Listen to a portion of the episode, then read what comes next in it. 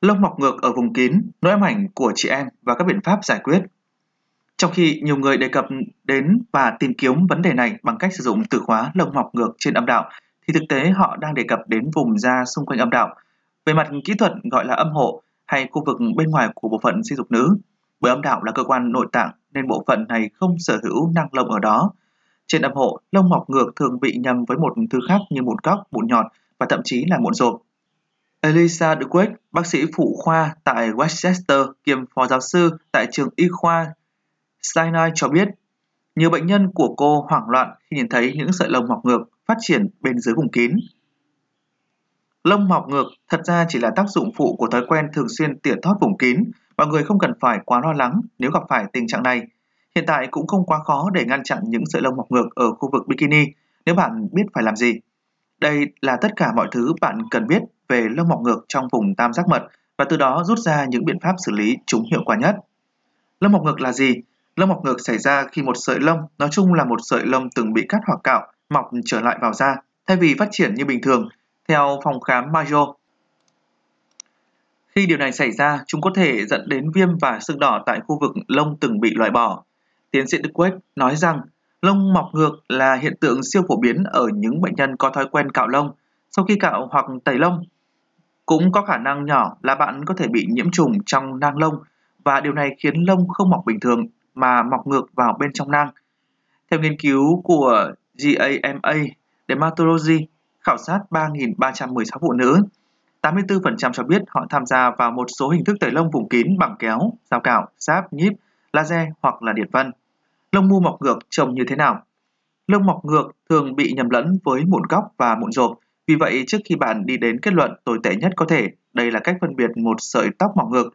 Lông mọc ngược gây ra các vết sưng đỏ kèm theo những cơn khó chịu, nhưng nó không có gì quá nghiêm trọng và cũng không thể khiến bạn đau đớn dữ dội.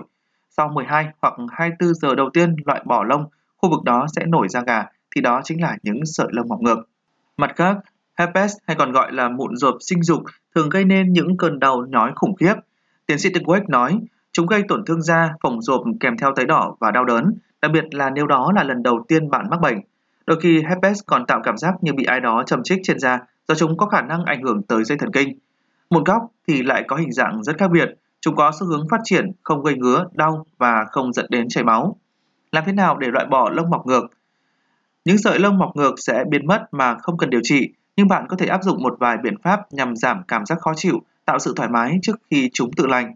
Theo bác sĩ Duquesne, ngâm nước ấm giúp làm dịu da, trong khi dùng thuốc giảm đau không kê đơn sẽ hạn chế thấp cường độ của cơn đau. Trong trường hợp u nang hình thành trên đỉnh của lông mọc ngược, bạn hãy sử dụng kem bôi. Bác sĩ Dweck lưu ý, mọi người không nên can thiệp tới khu vực trong vùng kín vì những sợi lông mọc ngược chỉ xuất hiện trên âm hộ. Nếu bạn nhận thấy các vết sưng đang tiếp tục phát triển đi kèm chảy máu hoặc bạn bị viêm sưng, hạch ở háng, mọi người đừng ngại ngần tới khám bác sĩ. Đây có thể là dấu hiệu bạn đang phải đối mặt với tình trạng nhiễm trùng và cần can thiệp thuốc kháng sinh. Làm thế nào để ngăn những sợi lông mọc ngược phát triển? Như bạn có thể tưởng tượng, rất nhiều người thích sử dụng dao cạo râu vì chúng rẻ, dễ dàng sử dụng trong khi tắm, nhưng có một vài điều bạn nên nhớ, thay đổi lưỡi dao và làm sạch nó thường xuyên. Bạn muốn sử dụng một chiếc dao cạo sắc bén. Dao cạo xịt màu thực sự sẽ trả sát vào da, gây kích ứng nghiêm trọng và có thể khiến bạn bị nhiễm trùng. Và nếu sử dụng dao cạo khi tắm, hãy nhớ khử trùng bằng nước nóng và xà phòng thường xuyên để nó không bị nhiễm vi khuẩn. Không dùng chung dao cạo. Việc làm này gia tăng nguy cơ nhiễm trùng do bạn không biết người khác có đang mắc bệnh hay không. Luôn cạo theo hướng lông mọc. Điều này có nghĩa là bạn sẽ ít có khả năng làm bạn xước da và ngăn vi khuẩn xâm nhập thông qua các vết thương hở Ngoài ra, nếu bạn sở hữu làn da nhạy cảm, hãy sử dụng kem cạo râu nhằm giảm ma sát trên da.